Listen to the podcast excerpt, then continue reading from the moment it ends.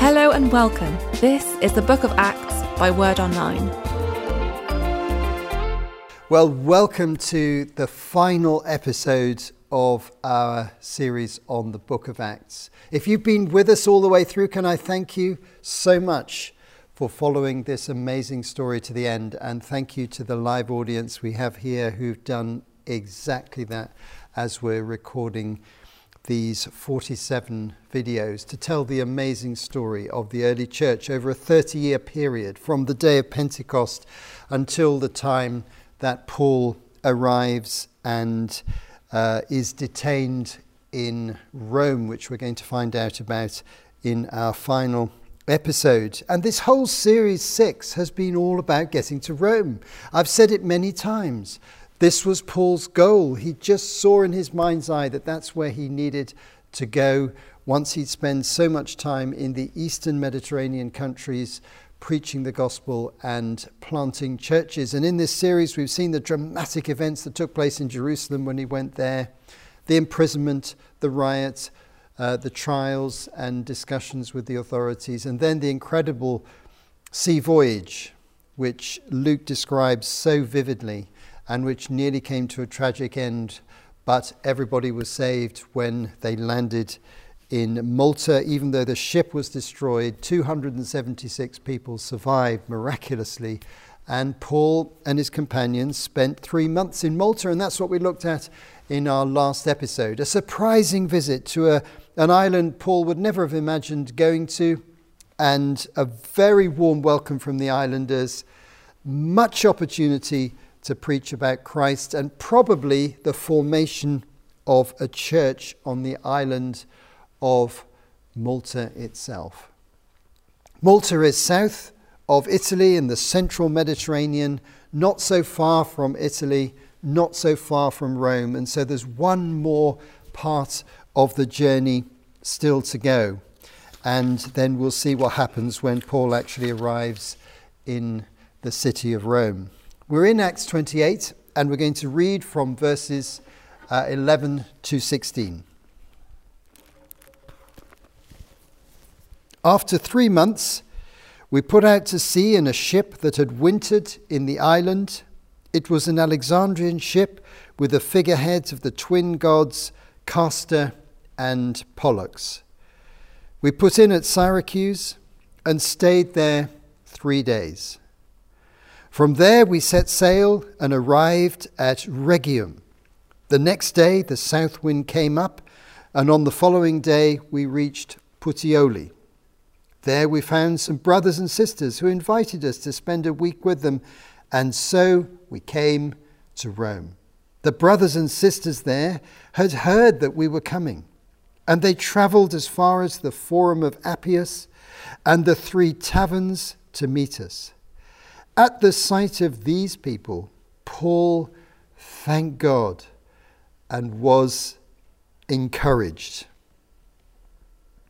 When we got to Rome, Paul was allowed to live by himself with a soldier to guard him.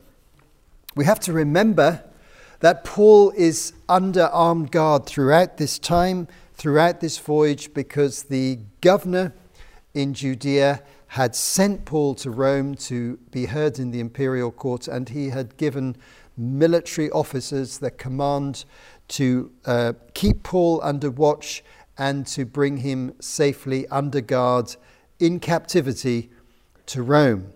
And so there's always soldiers with Paul, and he ends up being under house arrest in Rome, and we'll find out more about that in just a moment. Well, they picked up this ship from Malta that came from Alexandria, and that tells us that probably this was a grain ship, because as I've mentioned in previous episodes, the Egyptians had a huge uh, supply of grain, a very fertile Nile Delta area. Their main port was Alexandria, and they uh, frequently sent large consignments of grain to Rome. And this was almost certainly one of those ships upon which Paul and his companions and the soldiers um, joined, and they travelled first of all to Syracuse in Sicily, then to the uh, southern port of Rhegium in Italy, and then to Puteoli. Now, this port was the wheat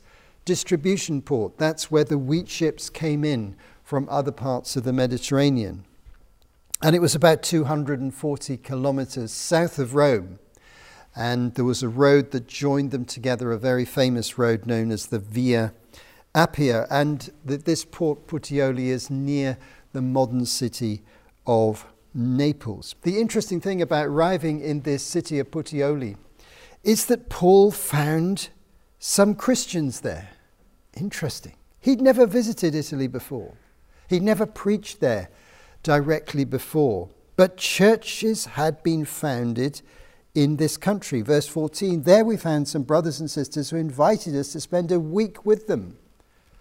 And this keeps happening to Paul. When he goes to places, he finds that there are believers there. And it's so exciting for him to find believers in a place that he knew really nothing about and had never been to before, never been involved with any mission there. But there was a church.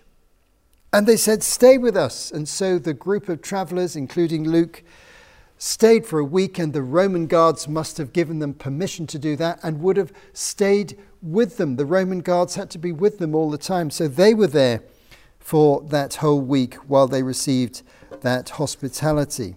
Now, at Puteoli, they sent a message to the Christians in Rome, the church in Rome, to say that the Apostle Paul was on his way. What an exciting message that must have been.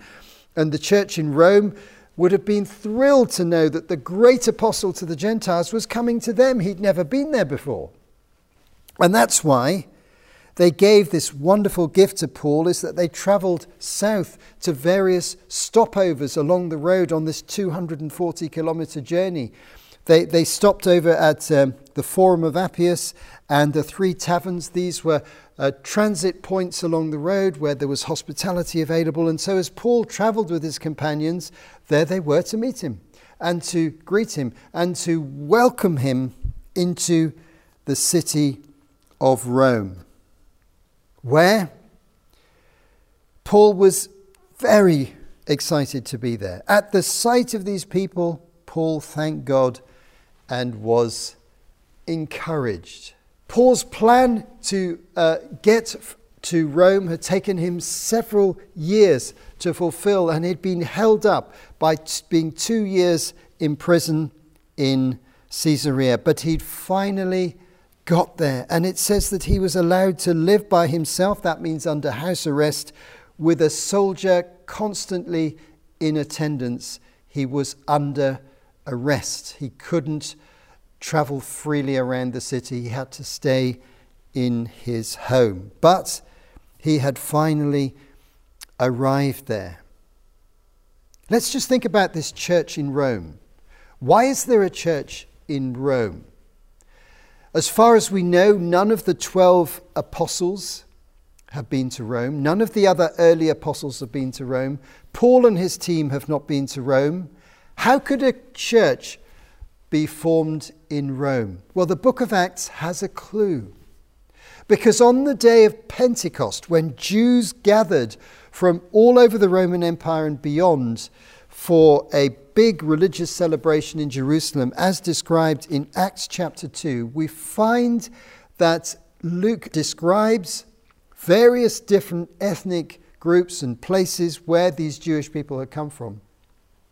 And he includes in that description visitors from Rome in Acts chapter 2. So Jewish visitors from Rome had come to a Jewish celebration, the Pentecost festival, in large numbers, and then some of them experienced Peter preaching on the day of Pentecost and were converted to Jesus Christ on that day or shortly afterwards as the church grew from up to 3,000 to 5,000 and beyond there were some people in that church whose actual home was Rome. They stayed on for a bit as the church was formed, and I explained that in earlier episodes how some people stayed on for some months uh, to be part of the church and then gradually went back home. And so visitors from Rome would almost certainly have been converted. Then, eventually, when they went home to Rome, what did they do? They formed a church. And this is the origin, almost certainly, of the church that Paul now meets for the first time. And some of those people, when they met Paul, they would have said, We were there on the day of Pentecost. These would be the older members of the church. Now, Paul had been very interested in this church in Rome, and he had already written a letter to them, which is the letter which we call Romans. And he says in Romans 1, verse 13, I do not want you to be unaware, brothers and sisters, that I planned many times to come to you, but have been prevented from doing so until now, in order that I might have a harvest among you, just as I have among the other Gentiles. So Paul said to them, I wanted to come to you. So they'd already received his letter. So this church must have been incredibly excited because they'd read the Roman letter that Paul had written, very powerful and long and significant letter, and now they were going to meet Paul face to face. But as our story moves on, Paul wants to connect with the Jewish community there and the synagogue community in Rome. There was a significant Jewish community in Rome, and indeed there has been right up until the present day, located particularly in the center of the city. So let's read what happens as Paul engages with the Jewish leaders, verses 17 to 22. Then, three days later, he called together the local Jewish leaders. When they had assembled, Paul said to them, My brothers, although I have done nothing against our people or against the customs of our ancestors, I was arrested in Jerusalem and handed over to the Romans. They examined me and wanted to release me because I was not guilty of any crime deserving death. The Jews objected, so I was compelled to make an appeal to Caesar. I certainly did not intend to bring any charge against my own people. For this reason, I've asked to see you and to talk with you. It is because of the hope of Israel that I am bound with this chain.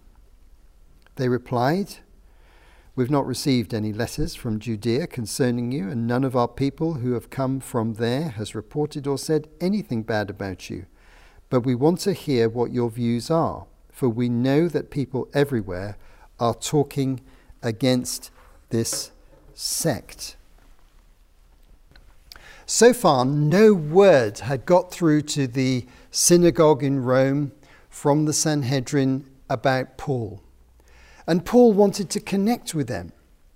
But whilst connecting with them, he knew that at some point in the future, a message would come from the Sanhedrin giving a ruling or an opinion about Paul which would influence them. And it would influence them because all the Jewish communities and synagogues throughout the Roman Empire and beyond were under the ultimate authority and jurisdiction of the Sanhedrin. But no word had come at this point when he met them. So Paul had an opportunity to influence them before negative comments came through from the Sanhedrin. And that's exactly what he tried to do. He wanted to bring the message of Jesus Christ to his fellow Jews, yet again, as he had done on many occasions and in many places, as uh, we've seen as we've studied the book of Acts. So let's now read verses 23 to 29. And here is Paul communicating quite deeply with the Jewish community. They arranged to meet Paul on a certain day and came in even larger numbers to the place where he was staying. He witnessed to them from morning till evening, explaining about the kingdom of God and from the law of Moses and from the prophets, he tried to persuade them about Jesus. Some were convinced by what he said, but others would not believe. They disagreed amongst themselves and began to leave after Paul made this final statement. The Holy Spirit spoke the truth to our ancestors when he said through Isaiah the prophet, Go to this people and say, You'll be ever hearing but never understanding. You'll be ever seeing but never perceiving. For this people's heart has become callous. They hardly hear with their ears, and they have closed their eyes. Otherwise, they might see with their eyes, hear with their ears, understand with their hearts, and turn, and I would heal them. Therefore, I want you to know that God's salvation has been sent to the Gentiles, and they will listen. Paul spoke to them principally about the kingdom of God. We see this in verse 23, explaining about the kingdom of God. This was his central theme, and this was a very important theme for Jewish people because they knew that God had established a kingdom through King David. And they all knew that David would have an ultimate successor who would be the Jewish deliverer, savior, or Messiah. And so Paul was trying to connect Jesus to this idea of the kingdom and saying, well, actually, when Jesus came, he proclaimed the kingdom of God has come now to the Jewish people. So he told them the story of what Jesus had said and done.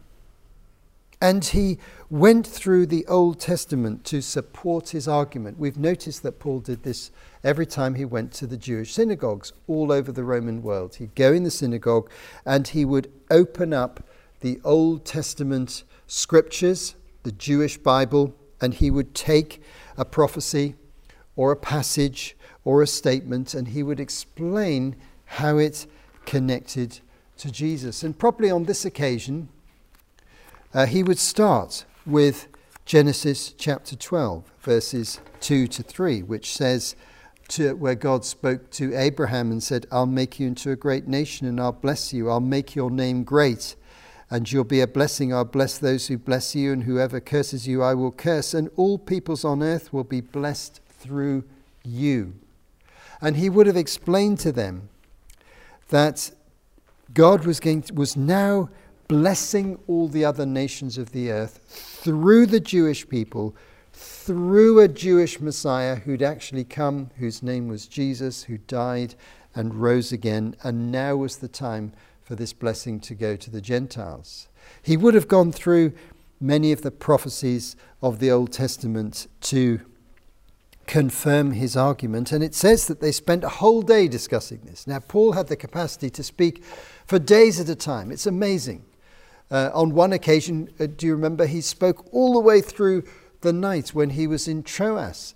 And, and one young man fell asleep and fell off the ledge of the window and fell down and, and died and had to be raised again from the dead. You might remember that story. Well, the interesting thing about that is Paul was speaking for the whole night. I mean, he went on for hours. So here he goes on for the whole day, from one text to another text, question, answer, discussion, debate. Some people began to become Christians, others thought no.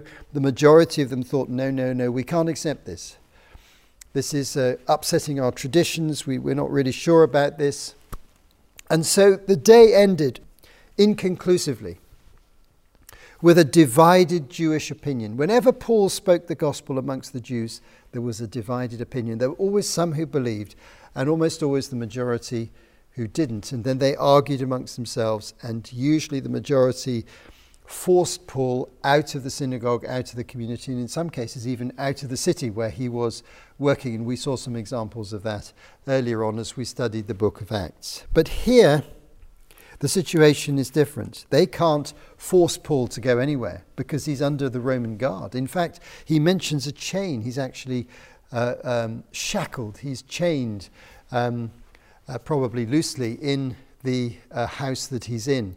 And the Roman guards are watching over while he's debating with the Jews. So the Jews will have to leave the house. They can't take Paul into custody, they can't do anything. The Romans have got him under their authority. But this ends with a rather sad moment where Paul quotes this remarkable prophecy from Isaiah chapter 6, which speaks of Isaiah being called to speak to the people of the ancient kingdom of Judah. Um, and even though he's speaking to them and he's been called to be a preacher to them, God predicts that they will not respond to his message. And basically, what Paul is saying here is that just as in Isaiah's time the people of Judah failed to respond to the preaching of the prophets, so now, in the time of Jesus and the apostles, the Jewish people are going to fail to respond as a nation in the majority to the gospel because their hearts have become hardened, their inner attitudes have become hostile and defensive to this new truth and this new reality. So, this was a very sad way to end. But that prophecy in Isaiah chapter 6 has an interesting conclusion that Paul would have in mind, but is not quoted here. The prophecy basically says that over many years, the people will not respond to the preaching of the prophets and they will face uh, a spiritual judgment. But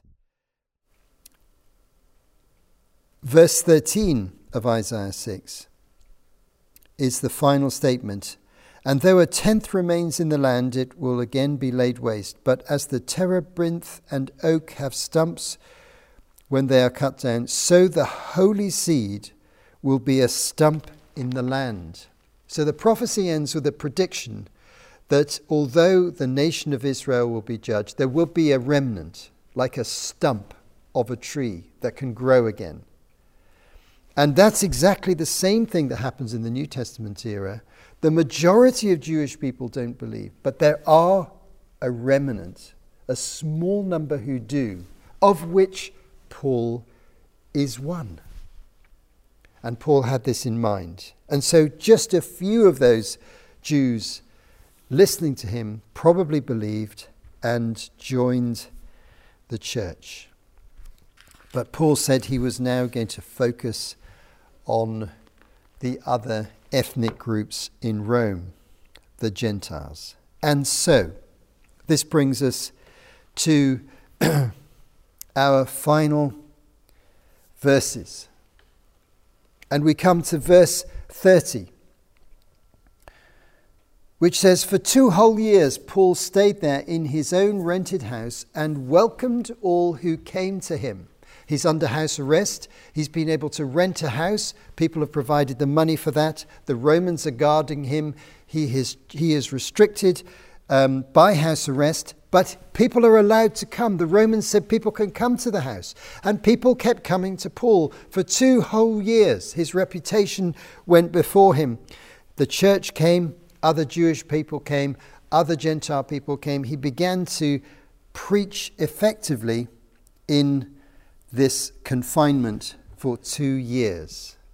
And the final concluding comment of the book of Acts says, He proclaimed the kingdom of God and taught about the Lord Jesus Christ with all boldness and without hindrance. And that's where our book ends. It's a triumphant end. It's not the end of Paul's story, and that's a bit of a mystery we need to think about in just a moment. He's still in confinement. He hasn't been judged. He's still alive. What's going to happen next? Luke doesn't recount this. But what he does recount is that Paul has now arrived in Rome and he is able to preach freely to those who came to him right there in the imperial capital. And so we have an interesting pattern established in the book of Acts. It starts right on the fringe of the Roman Empire, right in the most eastern province in Judea. The Christian message is proclaimed on the day of Pentecost to a Jewish audience. But now the gospel is established in the capital city. Paul is within a very short distance of the imperial palace where the emperor is ruling the greatest empire of the ancient European and Middle Eastern world. And the gospel is being proclaimed. And this is symbolic in the way that Luke describes it. And this concluding statement is one of gospel advance. And so I want to just pause for a moment and remind us all, if we haven't followed through uh, all the uh, episodes, just to remind us that the pattern of the book of Acts divides very easily into six series. And those six series represent the gospel advancing into a new place or geographical area or a new ethnic group. And at every at the end of every one of those six sections is a summary statement. And I'm going to now read the summary statements for you as a conclusion. Just to see this pattern, because we've come to the final one. After describing the success of the gospel in Jerusalem, in Acts 6 7, Luke writes, And so the word of God spread, the number of disciples in Jerusalem increased rapidly, and a large number of priests became obedient to the faith. When the gospel spread to all of uh, ancient Israel, Judea and Samaria, in Acts 9:31, at the end of that description, Luke says, Then the church throughout Judea, Galilee, and Samaria enjoyed a time of peace and was strengthened, living in the fear of the Lord and encouraged by the Holy Spirit. It increased in numbers. And then, when the gospel was beginning to go to the Gentile nations for the first time, uh, in Acts 12:24 the summary statement is but the word of God continued to spread and flourish. You can see the pattern, can't you? I've mentioned it before, but this is the climax of that particular pattern. And when the gospel went to Asia Minor, modern day Turkey, uh, as um, Paul led the mission there, in, at the end of that description, in Acts 16, verses 4 and 5, uh, Luke writes, As they traveled from town to town, they delivered the decisions reached by the apostles and elders in Jerusalem for the people to obey. So the churches were strengthened in the faith and grew daily in numbers. And then, as the church enters Europe, when uh, Paul goes to Macedonia and Greece, that section is summarized in Acts 19, verse 20, with this statement in this way, the word of the Lord spread widely and grew in power. And that's the context in which this final series about the gospel going to Rome says that he proclaimed the kingdom of God and taught about the Lord Jesus Christ with all boldness and without hindrance. And so, in every step of the journey, Luke is describing the gospel spreading through real courage of the leaders the miraculous power of God and amidst considerable difficulties and setbacks, but it still keeps spreading. And that's really a key message of the book of Acts. And so we ask ourselves the question as we gradually come to a conclusion so, what happened next in the life of Paul? Luke must have written this account very quickly after these events, otherwise, he'd have described things that happened afterwards. We don't have uh, much information about what happened afterwards. What we do have is some letters that Paul wrote much later in his life that speak about being near the end of his life. 1 Timothy, 2 Timothy, and Titus, particularly, which suggest that Paul had traveled on another missionary journey, been rearrested, and was in prison again awaiting execution. So the possibility exists, and many people believe that Paul was actually acquitted by the imperial court. When he finally got to court uh, in front of either the emperor or his legal representatives, that he was probably set free and he had one more missionary journey. Some of the references in 1 and 2 Timothy and Titus suggest Paul traveling again after this particular event. Then he was probably rearrested, and church tradition suggests that he finally was martyred in Rome. But the, the New Testament doesn't tell us the final end of Paul's life. So, as we reflect at this very, very last moment of our amazing time together with these 47 episodes over six series covering the whole book of Acts, what can we say by way of final reflection? In Acts 1, verse 8, Jesus predicted to the 11 apostles, 11 of the original 12, before his resurrection. Famously, he said to them, But you will receive power when the Holy Spirit comes on you, and you will be my witnesses in Jerusalem, in all Judea and Samaria, and to the ends of the earth.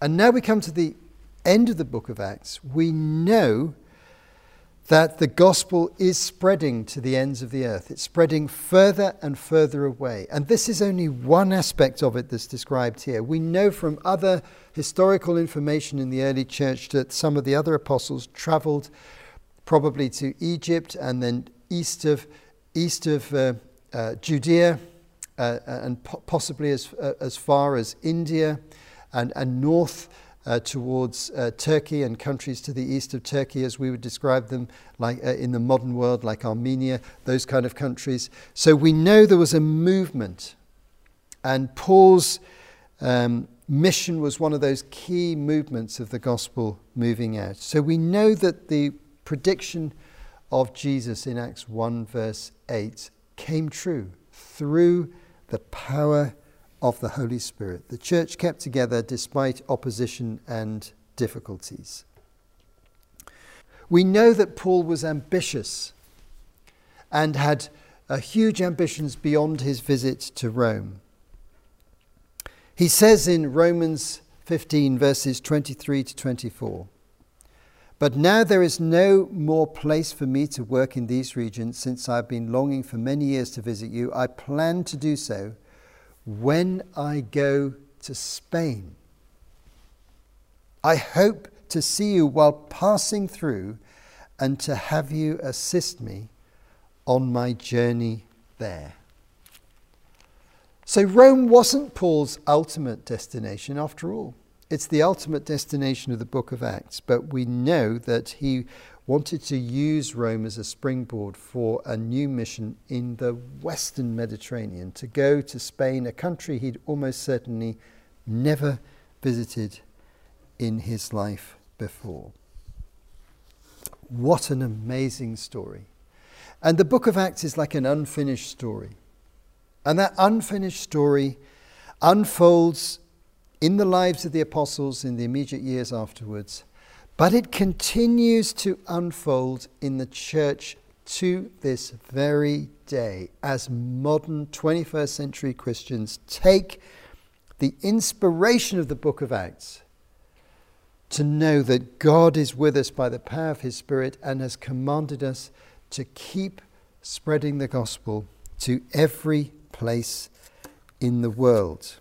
And we know that despite incredible opposition, spiritual strongholds, political opposition, personal opposition, economic hardship, a lot of difficulties traveling and moving from place to place. Despite all these, the church succeeded in this original apostolic period in spreading the gospel far and wide. And we know that it is God's will that we should continue on the same mission.